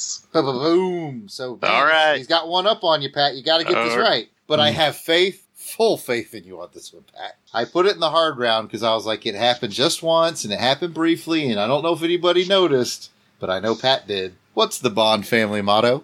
That was the hard question. Son I, of a I honestly thought you guys wouldn't catch it. I thought because it's son during, of a gun. it was during a boring part. I, I thought I thought it was going to be hard too. To be honest, I, I didn't think you guys would catch it. Well, I believe on the coat of arms for Bond, it is orbis non sufficit, or which he went the the world Latin. is not enough. Wow, he put the Latin in it. Oh, he went all Latin too, man. I'm impressed. I, I honestly like that. I thought that was a really that. cool thing. So, my question, since we're talking now, we can talk about it. You know, the world is not enough is obviously a movie down the road, Mhm. years, years, and years. Is that a callback to that? Yeah, Yes. that's where they got the title of the movie from. Okay, I cool. think they mention it in the movie too. Family motto or something like that. Oh. He's, yeah, she said, I could have given you the world. And he said, uh, the world is not enough. And she said, uh, foolish sentiment. And he said, family motto. Family motto. oh, very cool. Wow. Okay, so uh, what's the score here? Two We're two? tied up. If, As long as yeah, Delvin if- nails this. If Delvin oh, he's gets got this it. He's got it. last one, yeah, I He's hope got so. it. All right, Delvin, what's the name of the lawyer in Switzerland that 007 investigates? Did I write the name down? Yeah. Holy crap, I did. It's Gumbold. Boom, boom, boom, boom. Oh, And if you paid attention to the previous question, you would have got that. as I was not. See, and this is why I thought they wouldn't get the family motto question. Delvin, it was your question. I just asked it to you. You Did should I have. not? Like- I, shut up and give me my victory. Shut up. All right, what are we gonna do? It's a tie, Jared. Wait, It's no, a no, tie. that's I won. Delvin just won. Oh, he won. Yeah. Look at you, Jason. You. Oh, oh, oh, yeah, that's right. That's right. Well, I, well, because I thought we had a chance for a steal, but No, he didn't. Nobody got the Draco. Oh, Uh, nobody Jason's right. I steal. won. no, Right. no, math hard, math hard. Well, I tell you what. Congratulations to Delvin. You've you've gotten your crown, wrestled it back from Agent Pat. Ah, Woo! Woo! Do the right proper thing and lord this over, Pat. Until, until you we meet again. next sir. episode. You earned it. You keep it, old buddy. Until we meet again, Mister Dark Web. The world is not enough. I will pry that crown from your silver hands. oh man! I'll get. man, nicely. A done. few trivia questions isn't enough to make you a champion. Take more than cutting your earlobes off to make you a count.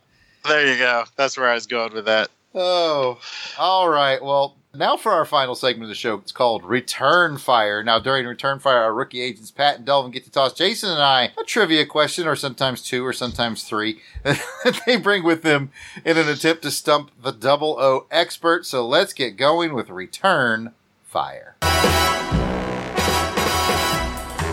This never happened to the other fella.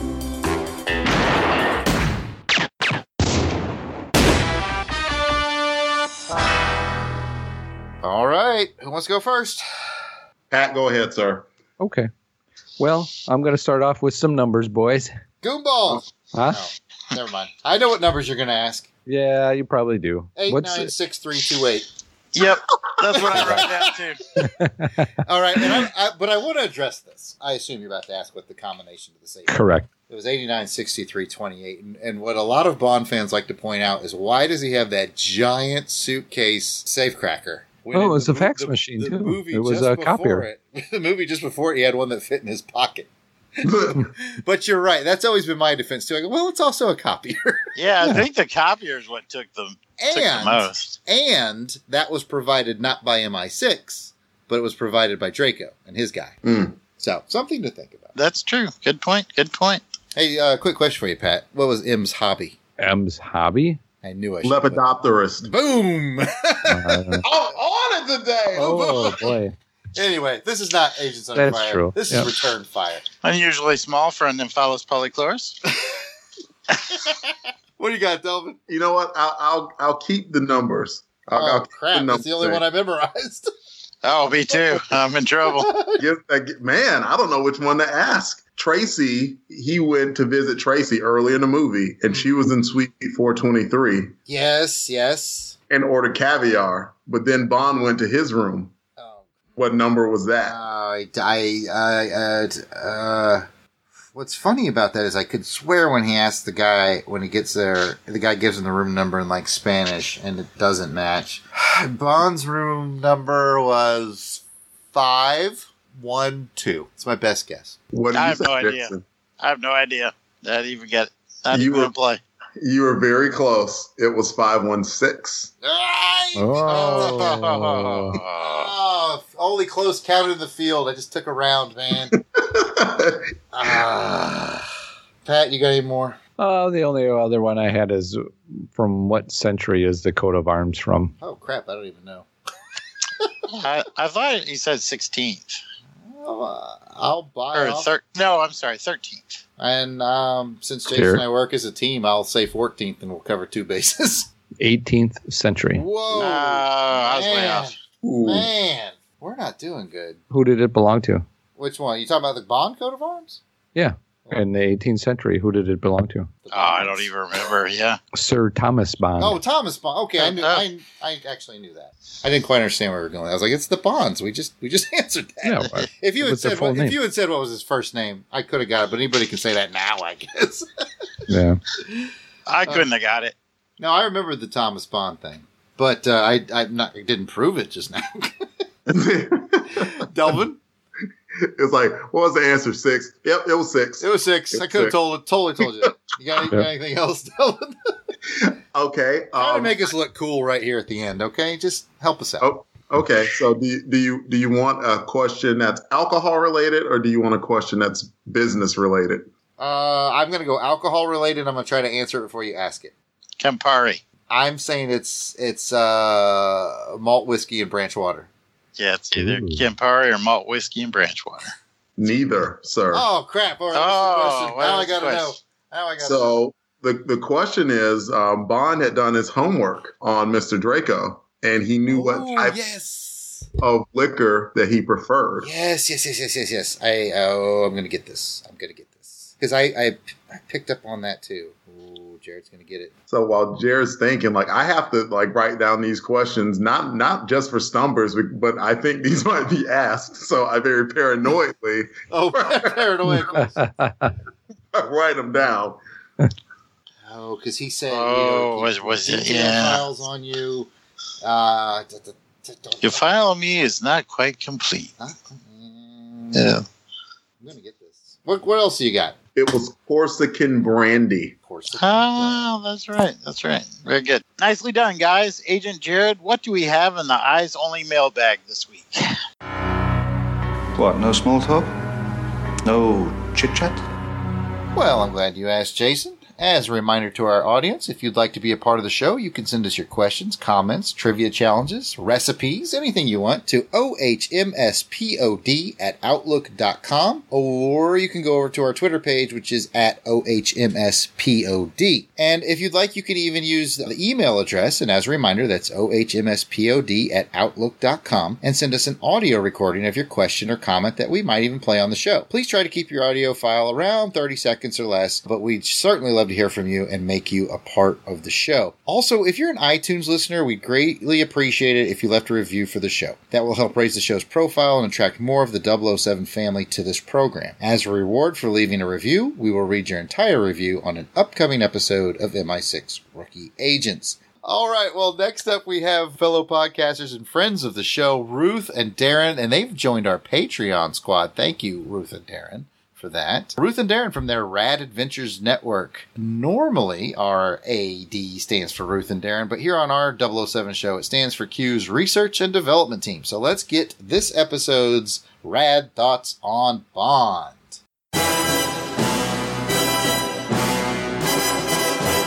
Hi, I'm Ruth. And I'm Darren of the Rad Adventures Network. We're with Research and Development Q Branch, and we're here to share our thoughts about On Her Majesty's Secret Service. I'll say right up front that this is my favorite James Bond film. That would have been surprising to hear many years ago because the film had a bad reputation for a long time. But the film has undergone a renaissance over the years, and more recent evaluations by critics and fans frequently put the movie at or near the top when ranking 007 films. I think much of the early criticism of the movie was because George Lazenby only appeared in this one film. It created a false opinion that the movie wasn't well received, but of course that wasn't the case. When originally released, the movie was very well received, and George Lazenby was offered a multi picture deal by the producers, but he turned down the offer. I like this movie because it's action packed and features fantastic locations and exciting chase scenes that keep the film moving briskly, even though it's one of the longer Bond films. The movie features an intriguing and realistic plot, a multifaceted James Bond, and a strong female character. I think George Lazenby delivers a nuanced performance with a balance of action and humor. He's confident when needed and vulnerable when needed, and he handles the tragic ending perfectly. We had the pleasure to meet George Lazenby at NostalgiaCon a few years ago. He told how he got the role of Bond by using his modeling contacts to find where Sean Connery had his haircut and where he had his suits made. Looking the part, he then borrowed a Rolex watch and tricked his way into the production office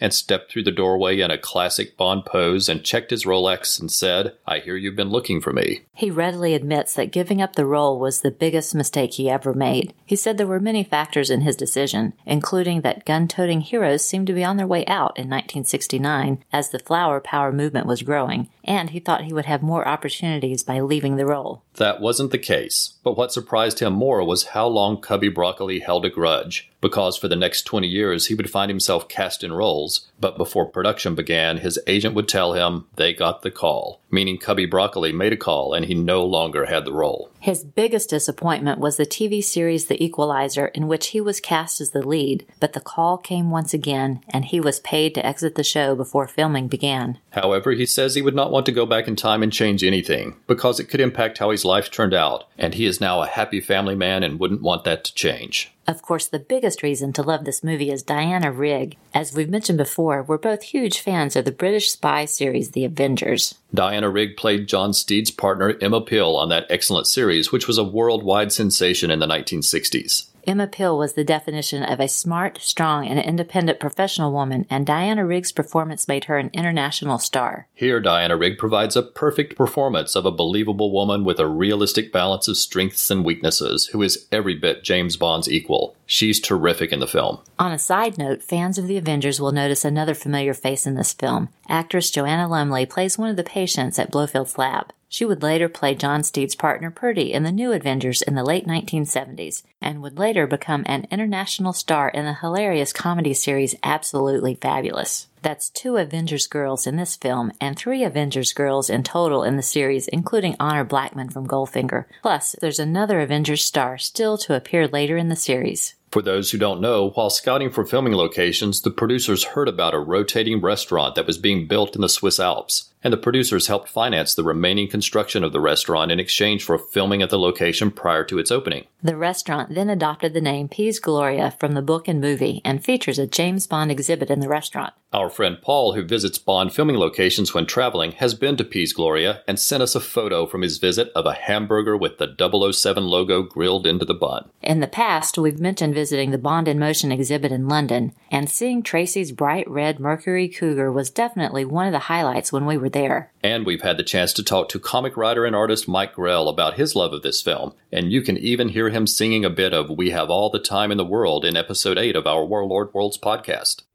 And now it's time for 007 Hits and Misses when we share our thoughts on two low points and seven high points in the film. I'll start right away by saying that the low point in the film is definitely the death of Tracy. Yes, I know it would change the entire series, but I still always want Tracy to live. I can easily imagine the two of them on missions together in an alternate reality. And as I said, this is my favorite Bond film, so it's tough to find any low points. But, though I'll admit some can argue that these two scenes might fit in the context of the film, I still do not like that Bond slaps Tracy and then later her father hits her. Even in the context of the film, I don't like that. But this is a great film overall, and we started with a list of about 20 high points, but somehow we've narrowed it down to our top 7 hits. Number 7. The entire opening sequence filmed in shadows for a slow reveal of George Lazenby as James Bond, and ending with his comment, This never happened to the other fellow, a meta quote before meta was cool. Number 6. When Tracy's father says, She likes you, I can see it, and Bond sarcastically replies, I need the name of your oculist. Number 5. The hilarious scene when Bond tries to hide in a barn filled with bells. Number four, the awesome escape scene from the moment that Tracy skates up to Bond at the ice rink, showing that she can recognize him even when he's trying to hide in a crowd. All of the way through the car chase that includes a stock car race on ice, and ending with Tracy's comment, We didn't even stop for the prize. Number three, the terrific ski chases. One at night and one in the morning. A spectacular way to show off the beautiful Swiss countryside while also providing action packed entertainment. Number two, Piz Gloria. It's a beautiful location inside and outside with amazing views of the Swiss Alps while also providing a perfect location for intrigue and adventure. And number one is Diana Rigg. Beautiful, smart, witty, and cunning. The ultimate Bond girl. No wonder he falls in love and marries her. Thank you, Jared, Jason, Delvin, and Pat, for letting us share our thoughts on your excellent podcast. Remember, we're RAD, R A D, which is short for Ruth and Darren, and Research and Development.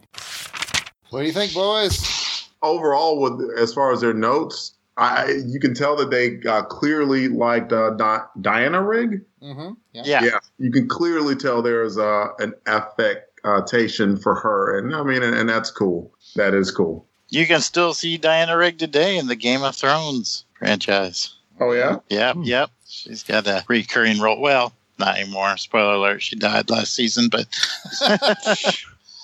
but you can see her up to last season. yeah, I agree with their assessment on the character of Tracy. Because let's face it, boys, she beat the out of that guard. in that final fight, man. He was all wearing that circle thing around his head. he had to play possum to try to blindside her at one time. Did uh, she did some damage? she she messed him up. She was gonna cut him with that that bottle. She's got a backstory that we need to know more about. I know. Yeah, she she's nothing wrong with her armbar. I can tell you that. Yeah, ah, but yeah, you could just you could just hear Ruth and Darren's passion for this film, and then it's just nice to hear. Definitely, and Yeah. definitely some cool facts that they dropped too as well. You know who I'm Uh, sick of of? Their friend fact. Paul, who goes to all these great places. Like I've been, Yeah, no of- kidding. Yeah. I've been to a Our lot friend- of cool locations, but this Paul guy's starting to make me mad. Uh, Paul guy had a 007 hamburger at Pittsburgh. Paul, Paul, feeling like 008 over here. Oh goodness. Well, I'm looking in our eyes only mailbag, and we have another audio send in question. This is from our oh. agent, our man in the Netherlands, our secret agent in the Netherlands, Mr. Don Zuiderman. So let's see what Mr. Don has to say this time around, shall we, boys? Let's hear it. Yeah.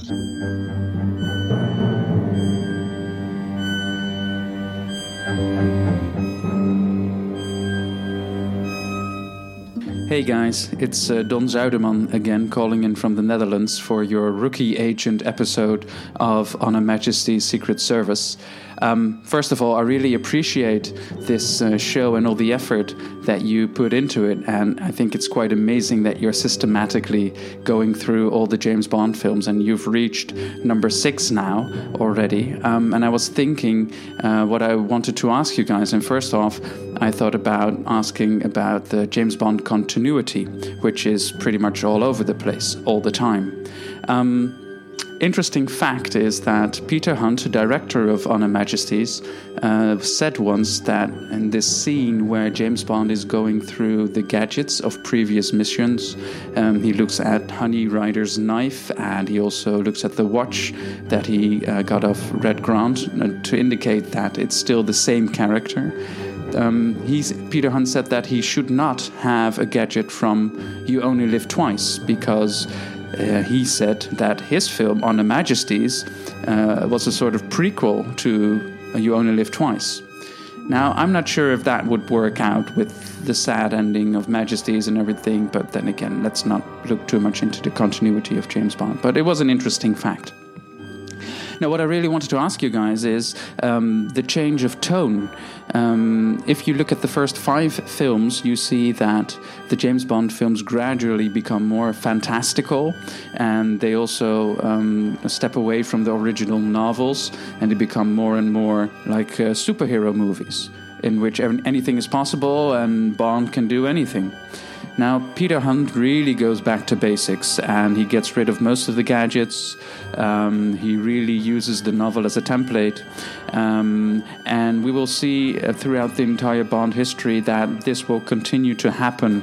Um, Every once in a while, every era, um, films become more and more fantastical, and then they go back to um, more grounded in reality, a bit more basic. So my question is, what kind of film do you prefer? Do you prefer On Her Majesty's Secret Service, which is more like a spy thriller, or You Only Live Twice, which is more like an action-packed superhero movie? Well, that was it, really. That was my uh, question. Um, thank you in advance for taking the time to to um, address this uh, question. And once again, I really appreciate all the effort you put into this show. So keep it up, and I'll sure be listening to all the upcoming episodes. Bye bye.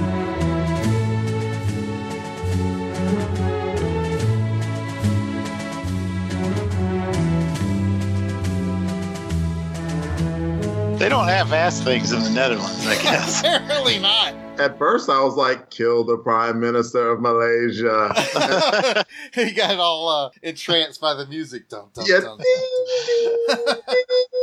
you may use You will anything like in chicken. the case, except the atomizer, which you one- must never touch. One thing that bugs me about that scene is they're like, these women are from all over the globe. And then in that scene, he goes, every night at midnight, you will check it. I'm like, wait, midnight, yeah, you didn't think that plan through. You get like, I gotta get up again, man. midnight, what time? Like, how many times you getting up, dude? well, I thought too, like, yeah, they destroyed Piz Gloria and everything, but he'd already sent the women with the poison. So it's like, and they have the radio. So unless they kill him, I mean, he can still, all he all he needs to do is buy a radio and his game back on.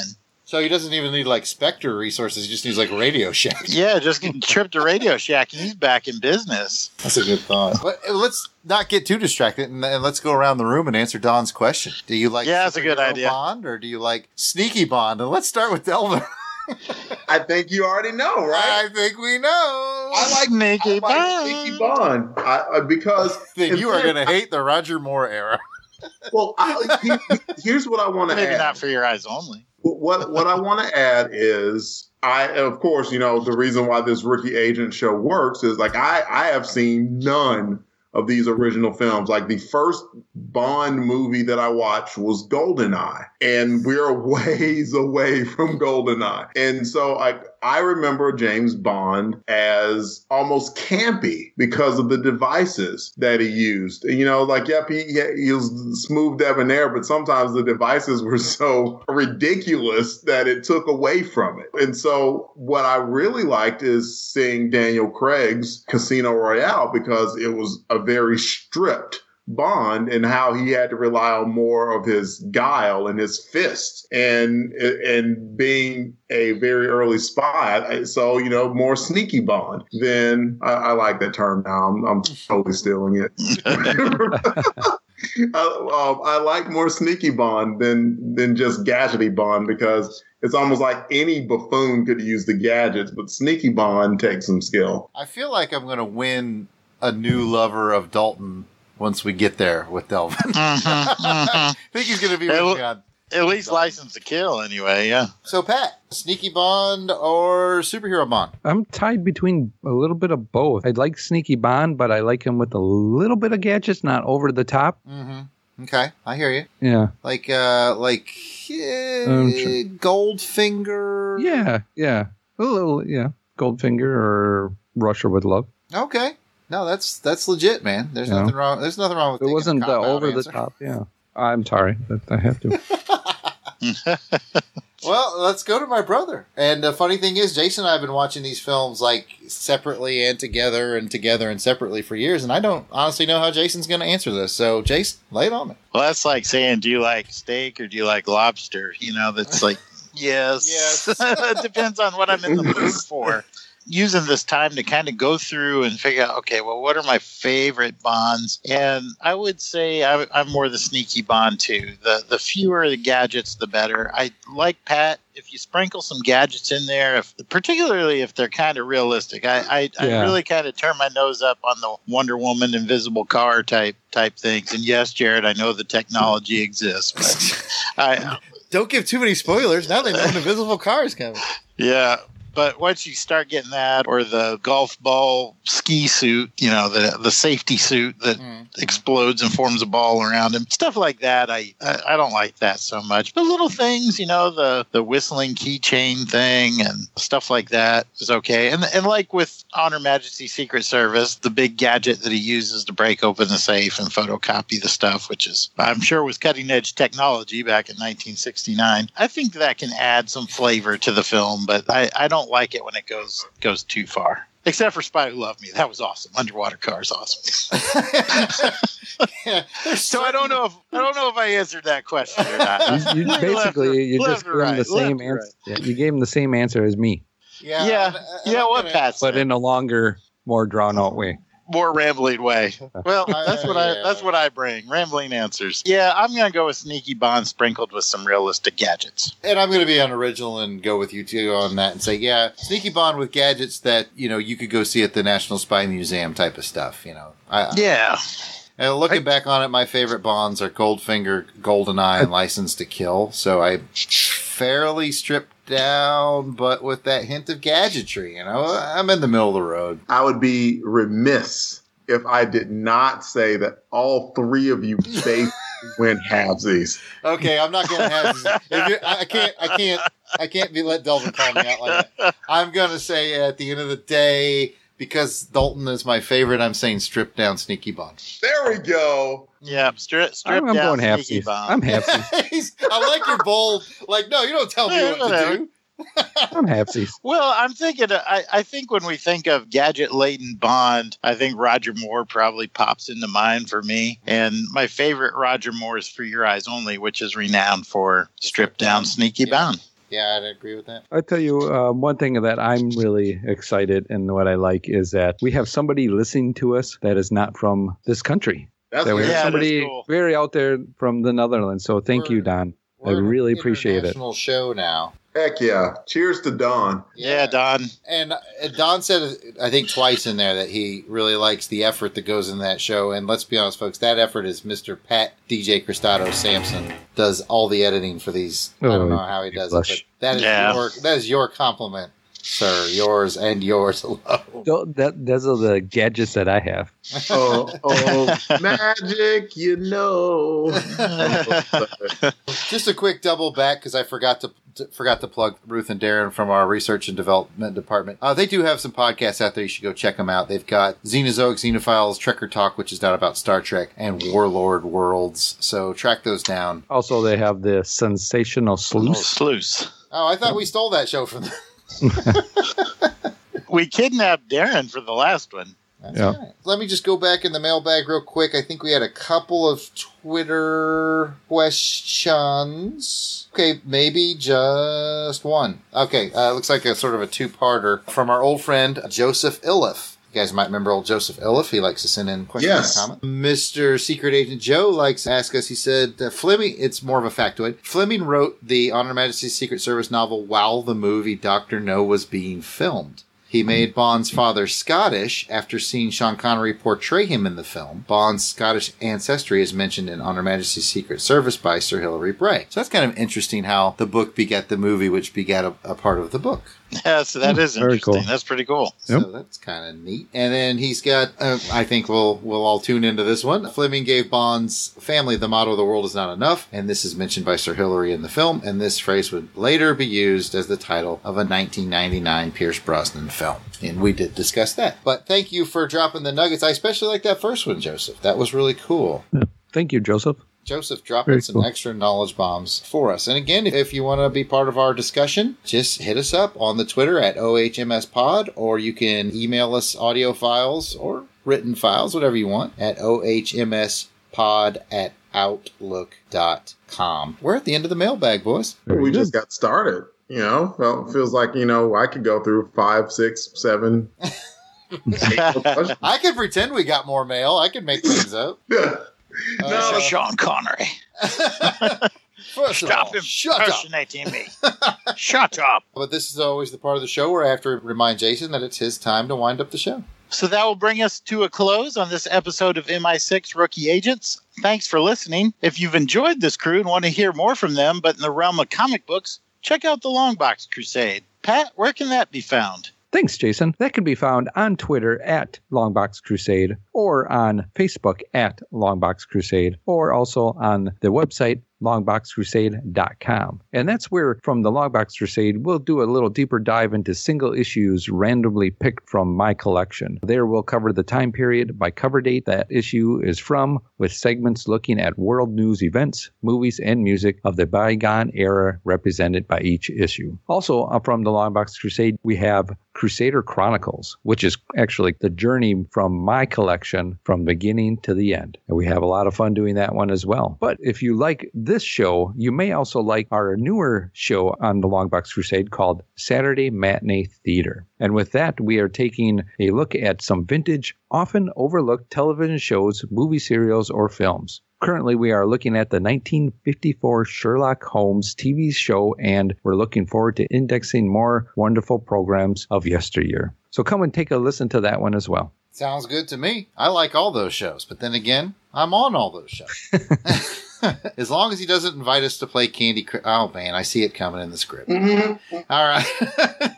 well, thanks to the fellows for taking on yet another dangerous mission. Thanks to the listeners who tuned in. And if you'd like to leave a question or a comment on this or any of our other episodes, feel free to contact the show on Twitter, once again at OHMSPod, or email us at OHMSPod at Outlook gmail.com. Or you can contact us directly on Facebook or Twitter. My contact info on Twitter, I am at Yard Sale Artist. On Facebook, I am also Yard Sale Artist. Jason? You can find me at Weasel Skull on Twitter or Jason Ulbrich on Facebook or Instagram. Turning it over to you, Pat. Well, thank you, Jason. I'm glad you we did. I'm on Twitter at Christatos01. Or you can also look me up on the Candy Crush Saga. I am there under Christatos as well. Or also look me up under Heyday as Christatos Farm. Come and play with me. Delvin?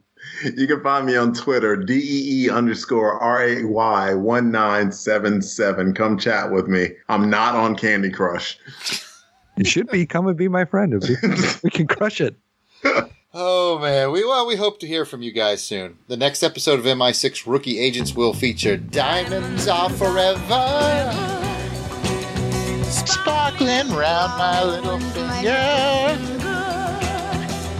Unlike men, diamonds linger. Men are immortals who are not worth going to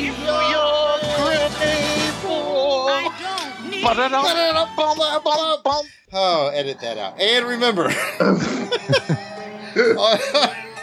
on her, whew, and remember, on Her Majesty's Secret Podcast we'll return.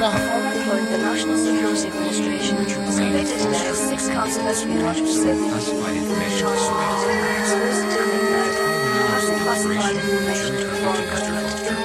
classified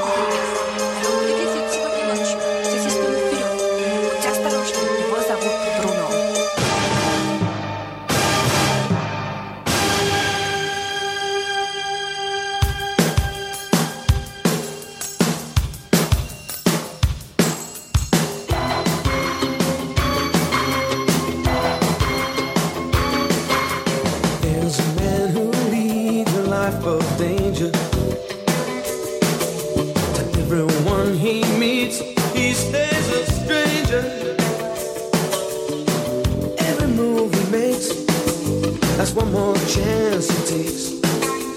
Odds are he won't live to see tomorrow.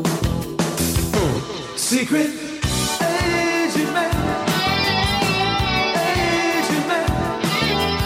Giving you a number, taking away your name.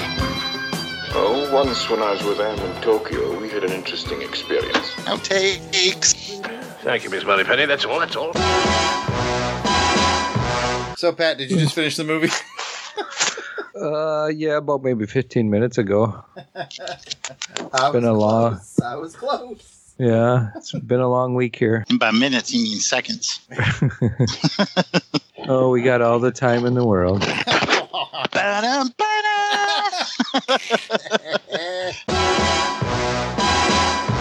Do you want to see me do my shimmy again? I'm your private dancer. Dancer for money. Do what you want me to do. I'm your private dancer. dancer Is that, is that, Any old music will do. is that song just on your head there? Mm-hmm. He's mentioned Tina Turner. Ah, and Private Dancer came to mind. Yeah, I was gonna Private say, dancer, boy. man. All songs. We don't need another hero. We don't need to know the way home. Well, the other question I had It's uh oh, Hold on. I have Someone's weird feedback. It's Jason, sounds like somebody's breaking. like electric boogaloo. Oh, These beats are fresh. Snap. Jason, can you hear us? I'm totally doing a robot. Jason! Yeah, he's gone. And then Jason dropped that dope beat. Yep.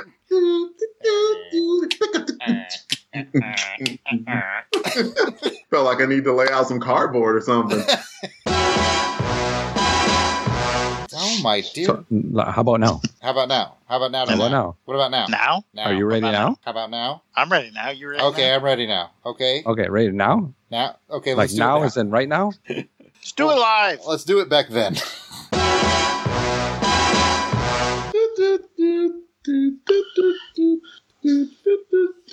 Diamonds are forever. I don't know that song. Oh, you will. So, You will. You will. You will. you got it. And that's a wrap for this episode of Longbox Crusade Elseworlds. I hope you've enjoyed it, and we'll see you around the alternate dimensions in the future.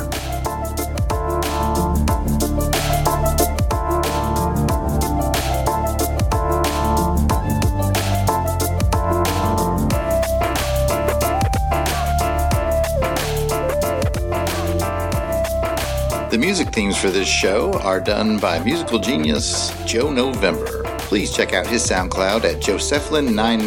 That's J O S E F L I N 99. You will not regret it.